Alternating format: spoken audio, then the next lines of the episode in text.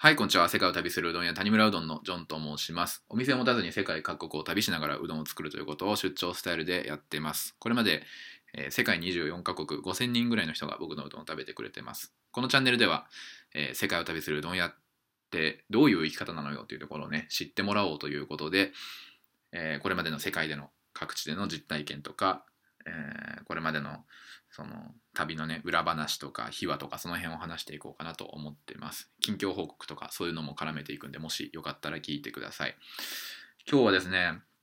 10年前のインドの話をしようかなと思ってます。なんで急に10年前かっていうとねあの僕は実はあの中高日本で生まれて中高アメリカに住んだっていうそういう経歴経歴があるんですけどアメリカに住んでた時を除いては僕の初めての国がねこのインドなんですよ。初めて行った海外の国が一人で行った海外の国がインドなんですよね。これはねインドっていう国は本当にもうあの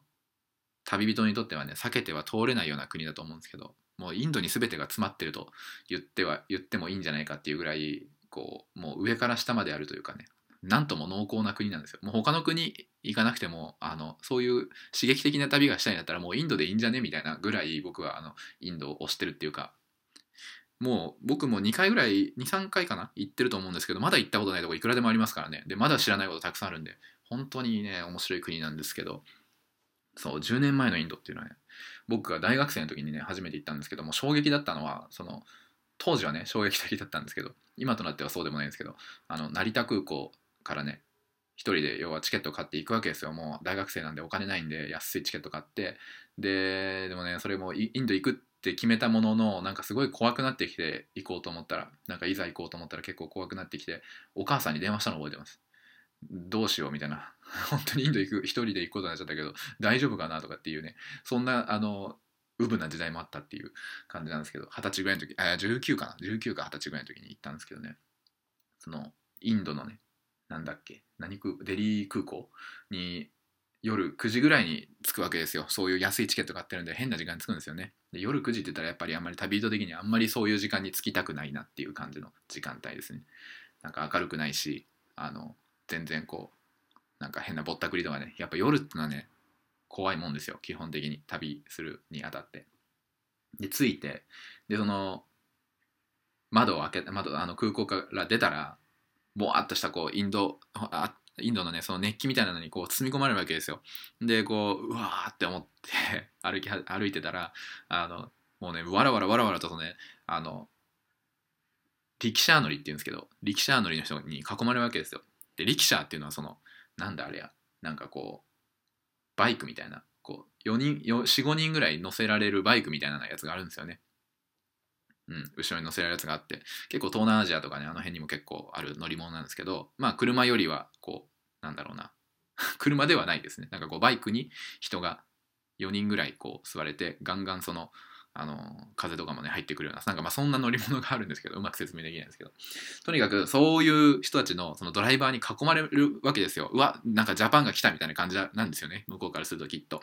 でも本当真っ暗だしでそのインド人のねこの浅黒いこの肌がその暗闇にこういくつかポツポツポツってやってね。でその中にあの大きなインド人の目がねこうギラギラギラギラしてる感じですよ。もう本当にねハイエナがねこう群がっているいるかのようにねシマウマに群がるハイエナみたいなそんな感じですよ。で囲まれてうわなんだこれと思ってなんかなんかこっち来いこっち来いって言うわけですよ。なんかなんつったかななんか神や神やみたいな感じでなんかうちのところのが安くするからみたいななんかそんな感じでこうブワーってくるわけですよ。それがねもうまあまさにインドなんですけど。そっからなんとかねあの自分でその力車見つけてあのホテルの方に向かうんですけど思いっきりその高速道路を逆走するんですよその 力車が。ブワーってうわーっと思ってて。でヘッドライトがこう向こう側から来る感じで。でそれをこうすり抜けていく感じ。もうめちゃめちゃこう迫力あるんですけど。でなんかこう急に止まったと思ったらあれ？どこ行くんだろうと思って。なんかドライバーの人なんか降りてって。何してんだろうと思ったらなんか遠くの方でおしっこしてるんですよね。立ちションしてるんですよ。うわー。何待ちなんだろうこれみたいな感じでなんかこうまあボケーって待ってるわけですよ。でホテルつ着きそうになるわけですよ。でホテル着いたらなんかこう今度はね野犬がめっちゃいるんですよ。インドって。で野犬にワンワンワンとか言って吠えられながらうわーとか思うわけですよ。その地球の荒れ方にねあの書いてあるじゃないですか。あの狂犬病とかそういうのあのあるんで日本みたいにこう犬触っちゃダメですよ簡単にみたいな感じで書いてあったりとかしてそれをもうねガチガチに飛行機の中で呼び込んできてるからうわ出た！その狂犬病になりうるかもしれないそういう犬がいるみたいな感じになってさささっつってこうホテルにね抜けてったんですけど。そんなあの感じだったんですよ。10年前のそのインドのデリー空港ってそういう雰囲気だったんですよ。で今回びっくりしたのが2年前ぐらいにね去年か2年前ぐらいにインド行ったんですよまた。同じようにデリー空港に着いて出たらですねもう全然それがなかったんですよ。もうちょっとなんか若干ショックだったんですけどえーみたいなあの感じなくなっちゃったのと思ったんですけどその空港から出たら全然人がわらわら向かってこないんですよ僕の方に。あれと思ってなんかそのあの懐かしきあのなんだろうインドのあの熱気というかねこのもわっとした感じ全然ないのこの人のこの暑苦しさみたいなって思ったんですよね。その10年前はもう本当にその確かにうざかったんですけどそういう人のねこの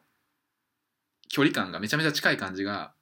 若干恋しくなったりもした時期もあったんですよその10年前行ってからその後。だからインドにはそれを期待して行ってるのにそれがなくてうわーと思って。なんでこうなっちゃったんだろうと思って見てたらウーバーなんですよ。ウーバーご存知ですか？ウーバーっていうあのなんだ配車配車アプリ。そのタタクシーとかをね呼べるアプリがあるんですけど。それがね入ってきちゃったことによってもう力車乗りは、えーと、わらわらしなくて済むようになっちゃったんですよ。みんなウーバーアプリ持ってるんでウーバーから、えーと、近くにいる人をね検索してあの人をよそういうドライバー呼べるんであのそれさえ持ってれば別にわらわらこう自分で営業かけに行くこともなくあの空港のなんかねちょっと落ち着いたところで待ってればなんかピッてこうスマホ持ってれば呼ばれるじゃないですか。でそこで迎えに行けばもうあの値段もねちゃんと交渉もせずあの決まった額で連れてってくれるんであの利用者としても安心だしあの提供する側としてもなんかそんな営業かけなくていいから楽っていう感じでね。なんともこうシステマチックになってしまったんですよインドが。あれはなんかね便利便利でありつつショックでしたね僕は。こうなってしまっていいのかっていう。なんかインドの本当のいい部分がうわいい部分であり暑苦しい部分であるんですよもちろん。めんどくさいうざったい。確かに便利である良くなったっていう部分あるんですけどなんかねすごいこうその時の記憶があるから悲しい気持ちになったっていうねそんな話です。というわけでねあのこんな話があの僕の電子書籍最近書いた本にまとまってるんでぜひ読んでください。世界を旅しながらうどんを作っていけるっていう本があるんですけどぜひ検索してもらえたらあの Amazon でね Amazon の Kindle として出てるんでぜひ読んでください。あのこのトークにもリンク貼っとくんでそこからリンクで飛ぶこともできると思います。Kindle Unlimited に入ってる方は無料で読めるんでぜひ読んでみてください。ということでまた次回会いましょう。ありがとうございました。